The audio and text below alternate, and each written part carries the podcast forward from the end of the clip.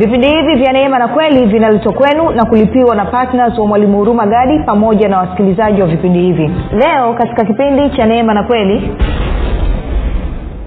wale waliopanda kwenye iba ni wale ambao wanayasikia mafundisho ya mungu lakini wanaruhusu mesikia neno? Lakini wanaruhusu lakini wanaruhusu lakini wanaruhusu. Kwao wanasikia mafundisho ya mungu lakini wanaruhusu. Wanakuja nasema mwalimu sasa kama kama kama yesu alikuwa maskini halafu mimi niye tajiri mbona sasa mimi nimejaa matatizo namna hii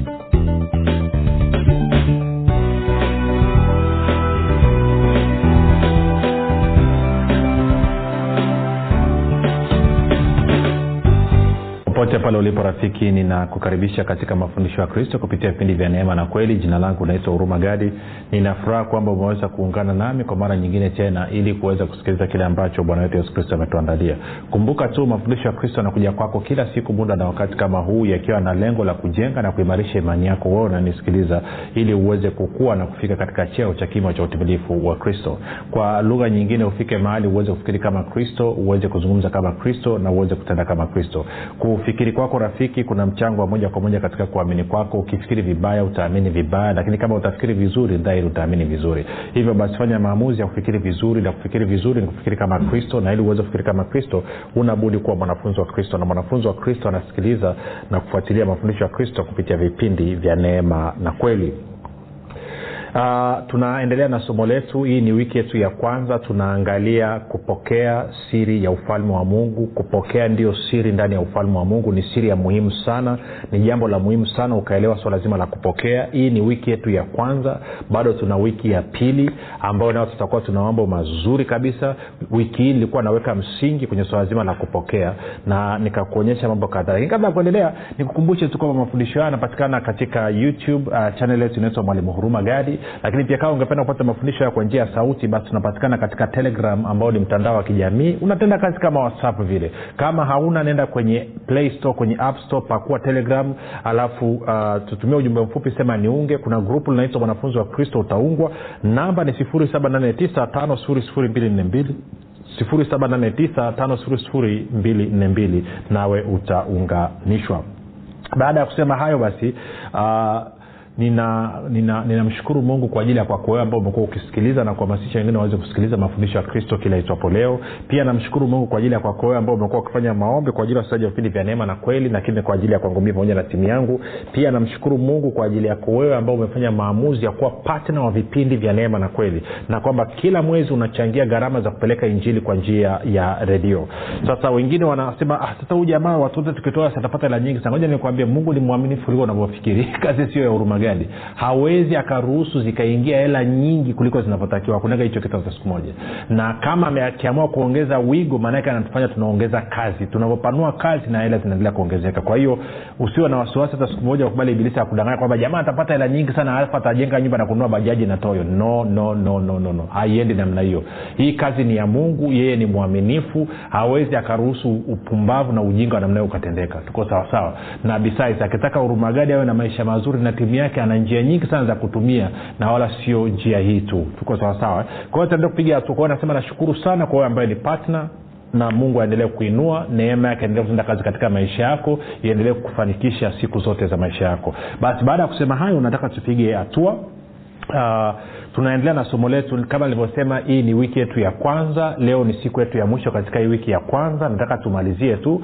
Na tumekuwa tukijadili swala zima la kupokea neno la mungu. Nilikuwa naweka msingi ili tutakapoingia katika wiki inayofuata na kuanza kuangalia swala la ufalme na kuanza kuangalia swala la roho mtakatifu na kuanza kuangalia swala la mambo mbalimbali basi utakuwa unasikiliza ukiwa una ufahamu sahii ukijua aha hichi kitu kumbe kinatenda kazi kwa sababu una msingi tayari. Kwa hiyo tuliangalia kwamba uh, ninapopokea neno la mungu katika moyo wangu ambalo ni neno la ufalme kwamba ufalme wa mungu unatenda kazi kupitia neno na hilo neno li, iliweze kutenda kazi katika maisha yangu sina budi kulipokea. Wathesalonike wa kwanza mlango wa pili mstari wa kumi na tatu. Kwamba napolipokea hilo neno basi maanaake ni kwamba na nikaendelea kukaa katika hali ya kuamini inaruhusu sasa roho mtakatifu ama ufalme wa mungu katika nguvu uanze kutenda kazi ya kudhihirisha hicho ambacho neno limesema na tukasema kwamba ibilisi atakachofanya kitu cha kwanza ni kunizuia mimi nisiweze kulipokea hilo neno. Ndo, ndo, ndo mbinu yake ya kwanza kabisa. Ndio ambao bwana yesu alitufundisha akatuonyesha. Na tukaona kwamba akishindwa kulizuia neno nisilipokee. Anatuzuiaje? Anazuiaje tusilipokee neno?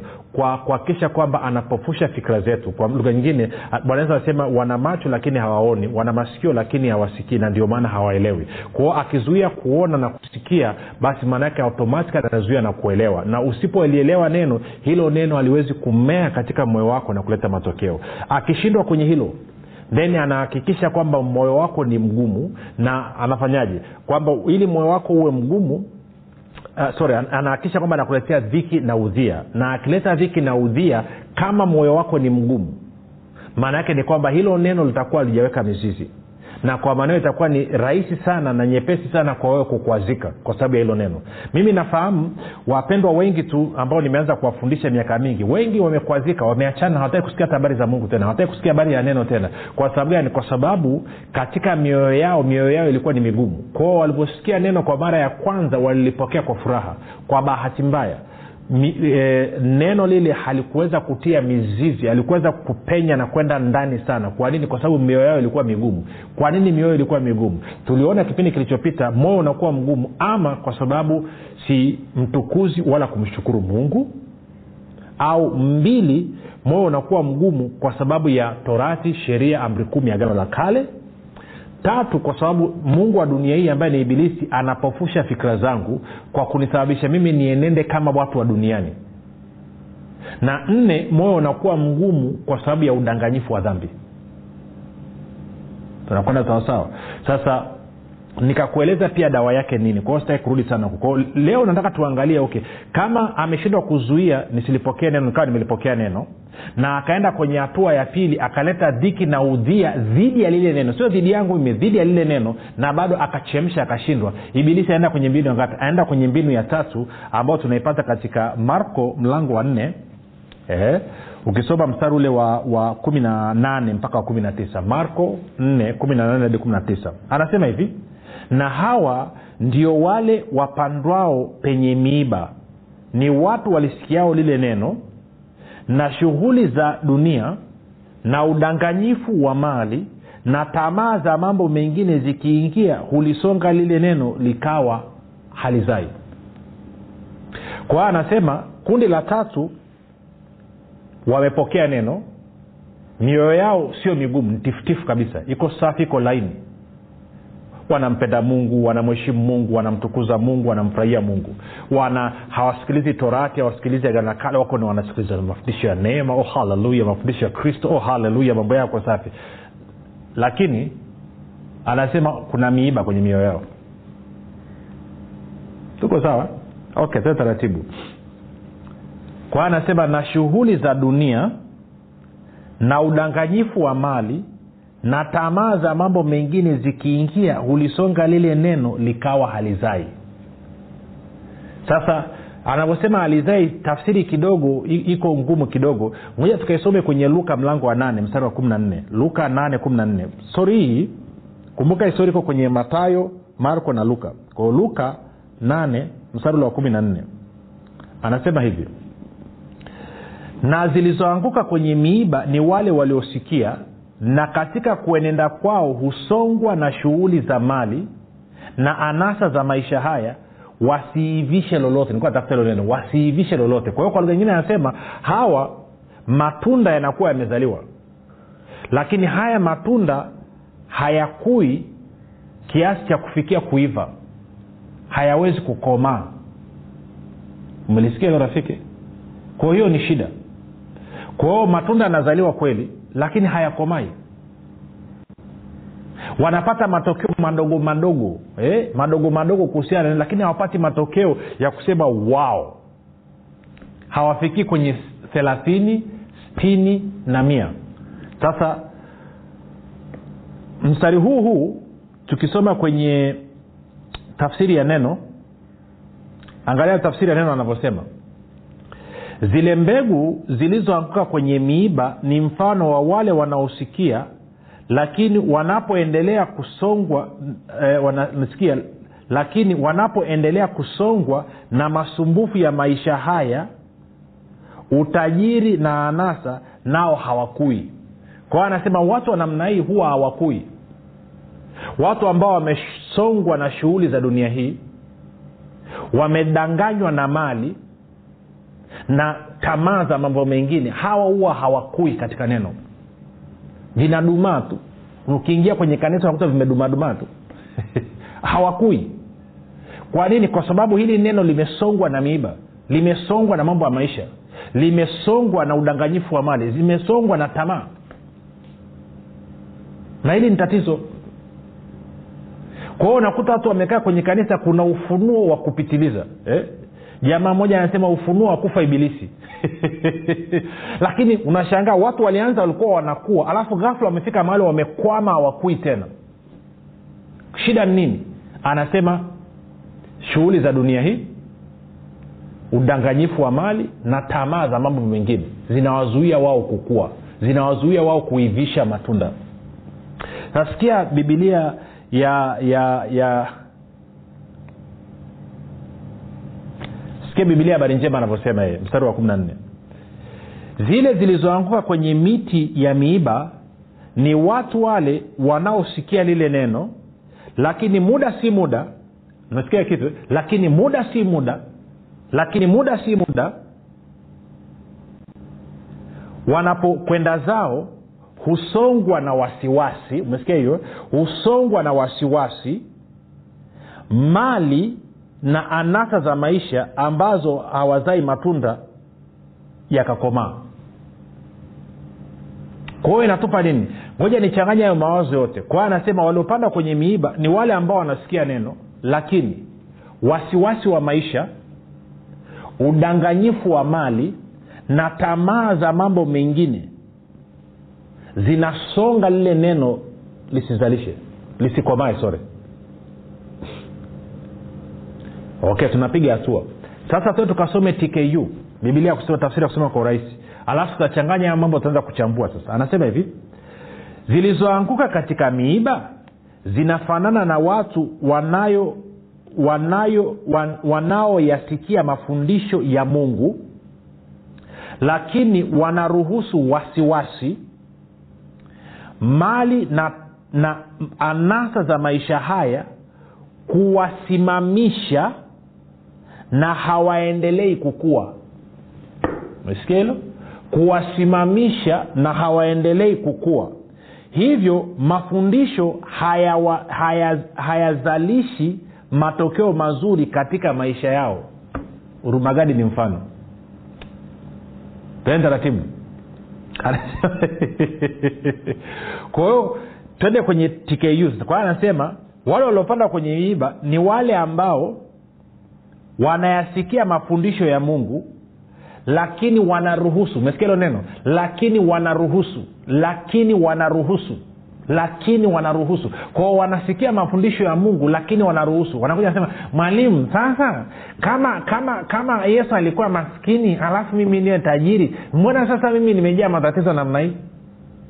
Mwalimu kama kwa kupigwa kwa yesu kristo mimi nilipona mbona sasa bado naendelea kuumwa?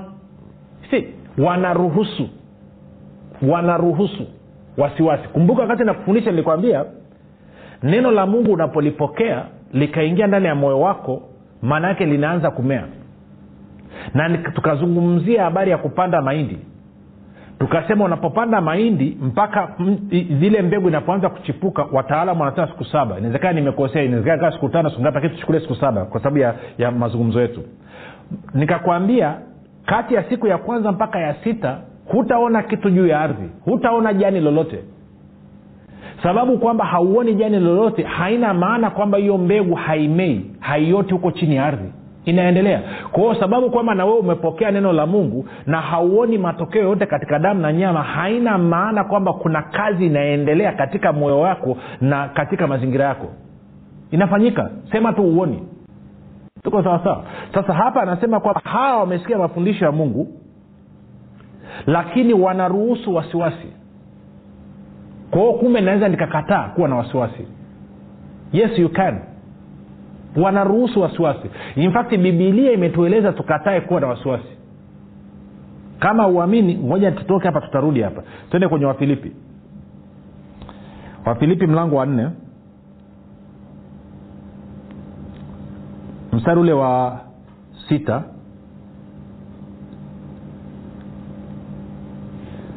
Anasema msijisumbue kwa neno lolote. Msijisumbue kwa neno lolote. Angalia bibilia habari njema anavyosema. Msiwe na wasiwasi juu ya kitu chochote ila kwa kila hali mwombeni mungu katika sala juu ya mahitaji yenu kwa shukrani mesikia kitu? Anasema msiwe na wasiwasi juu ya kitu chochote. Refuse to be anxious. Kataa kuwa na wasiwasi rafiki. Make that decision. Kataa. Wasiwasi ukianza kunyenyuka dhidi ya lile neno usiruhusu. Kataa. Bibilia anasema anasemaje? Anasema msijisumbue kwa jambo lolote. Bibilia barinjia anasema msiwe na wasiwasi juu ya chochote. Be anxious for nothing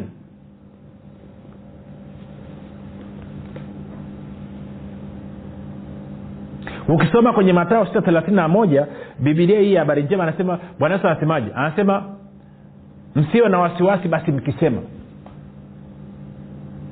Usiwe na wasiwasi refuse. Hiyo ni siri kubwa sana ya ushindi. Watu wengi mnapigwa na ibilisi kila siku mnaangukia pua kwa sababu mnaruhusu wasiwasi. Na bibilia imekukataza usiwe na wasiwasi. In fact njia mojawapo nyepesi ya kuanza kufanyia mazoezi ya neno la mungu ni ile eneo hapa i refuse to be anxious. Nakataa kuwa na wasiwasi. Mungu amesema nimekubaliana na neno lake najua neno lake linafanya kazi kwa kuwa ni mwaminifu. Thats it.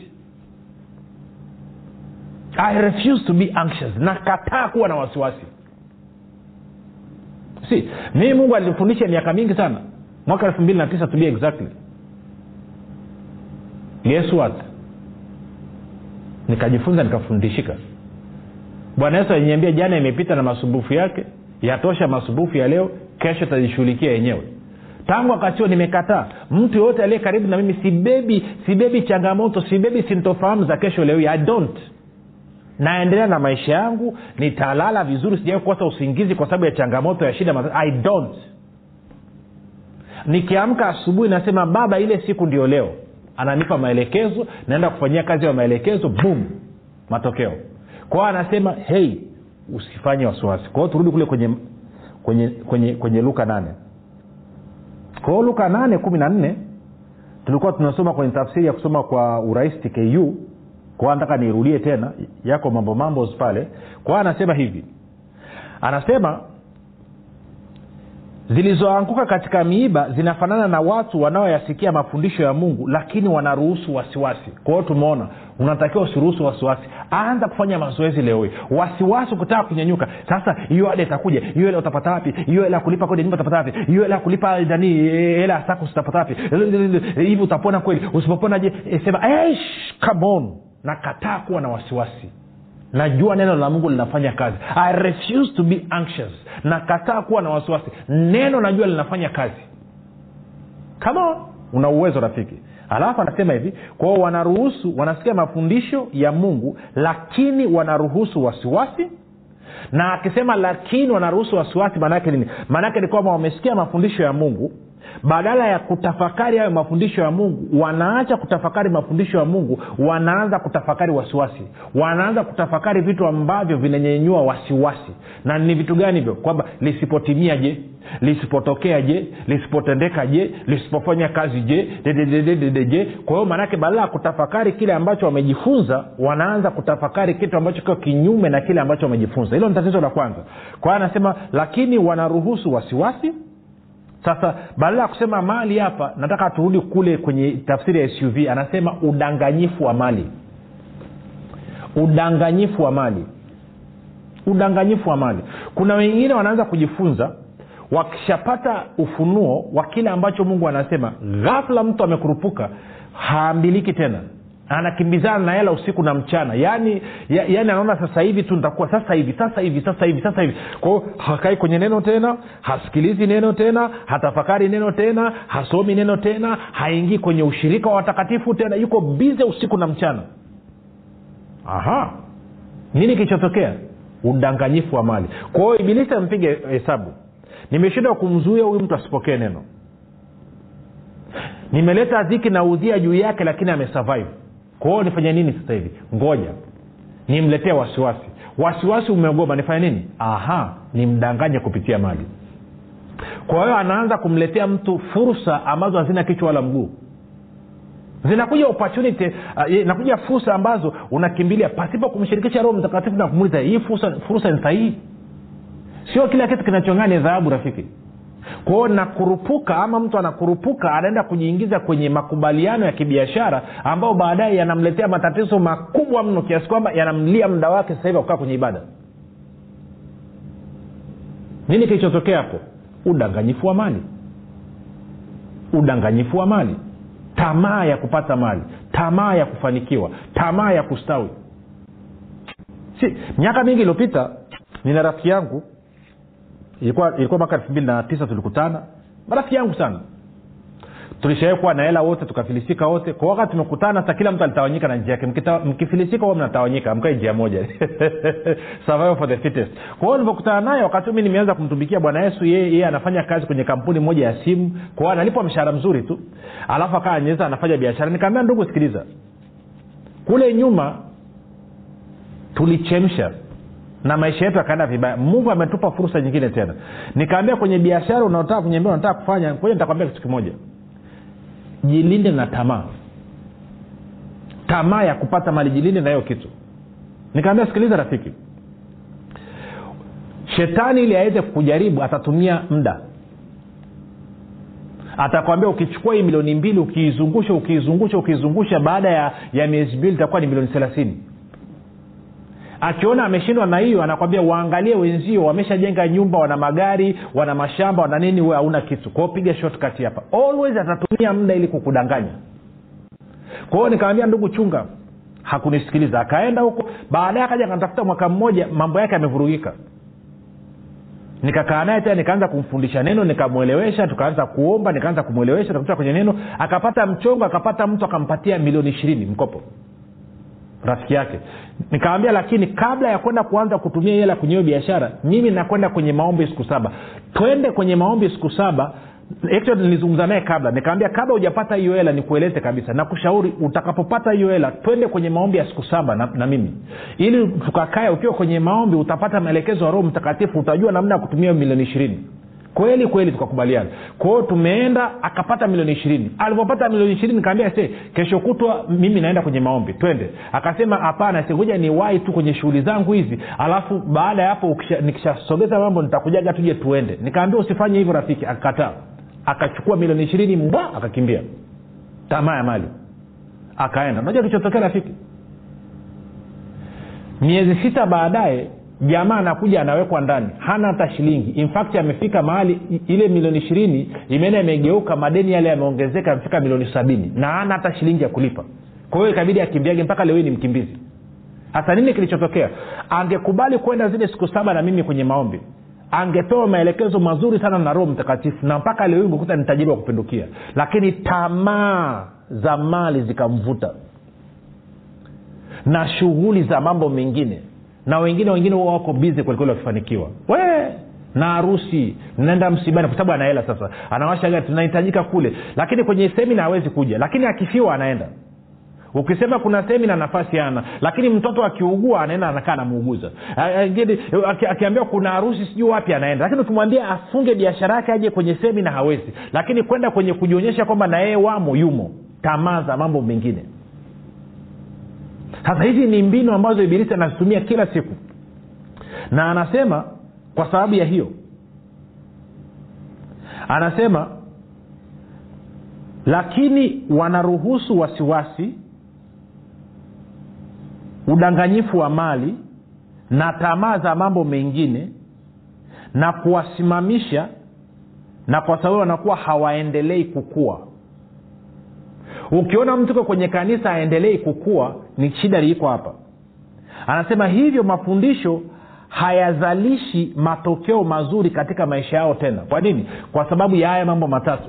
Kwao mtu anakaa saa mi sikui. Mara unashangaa mtu alikuwa na wa kristo ghafla ameenda kufanyia ukombozi tena. Unajuza huyu mtu vipi? Ameenda kusema anasema na, na mapepo na nuksi na mkosi. No! Zingatia haya mambo nayokwambia ukizingatia haya ukajitunza ibilisi anakaa nje neno linaleta matokeo. Ufalme wa mungu unaleta matokeo. Roho wa mungu analeta matokeo. Baraka ya bwana kuleta matokeo. Na utashangaa maisha yako atakapobadilika kwao mwangalifu na haya mambo. Sasa ushauri wangu nini? Hii meseji ya hii wiki nzima irudie kuisikiliza tena na tena na tena. Kuna mambo mengi sana ya kimsingi ambayo nimeyazungumza. Unaweza kuona uliyaelewa lakini ukisikiliza tena yanaingia ndani zaidi. Na ukishakuwa mjuzi katika hapa katika ile eneo namna ya kupokea neno na kulitunza basi umeshinda maeneo mengine yote sasa hatua ya kwanza ni kumpokea kristo kuwa bwana mkozi wa maisha yako. Fanya maombi yafuatayo. Sema bwana yesu nakukaribisha katika maisha yangu. Uwe bwana na mwokozi wa maisha yangu. Asante kwa maana mimi sasa ni mwana wa mungu. Rafiki kwa hayo maombi mafupi kabisa nakukaribisha katika familia ya mungu. Tukutane kesho muda na wakati kama huu. Jina langu naitwa huruma gadi na yesu ni kristo na bwana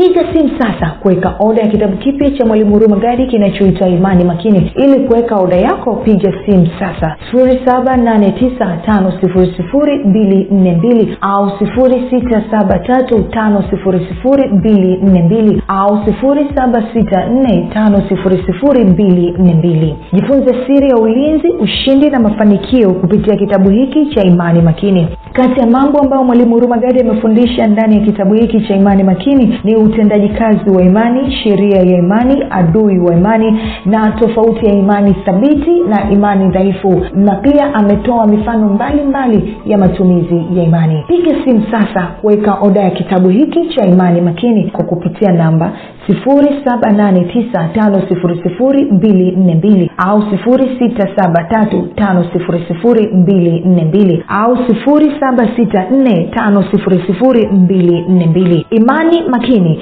siri ya ulinzi ushindi na mafanikio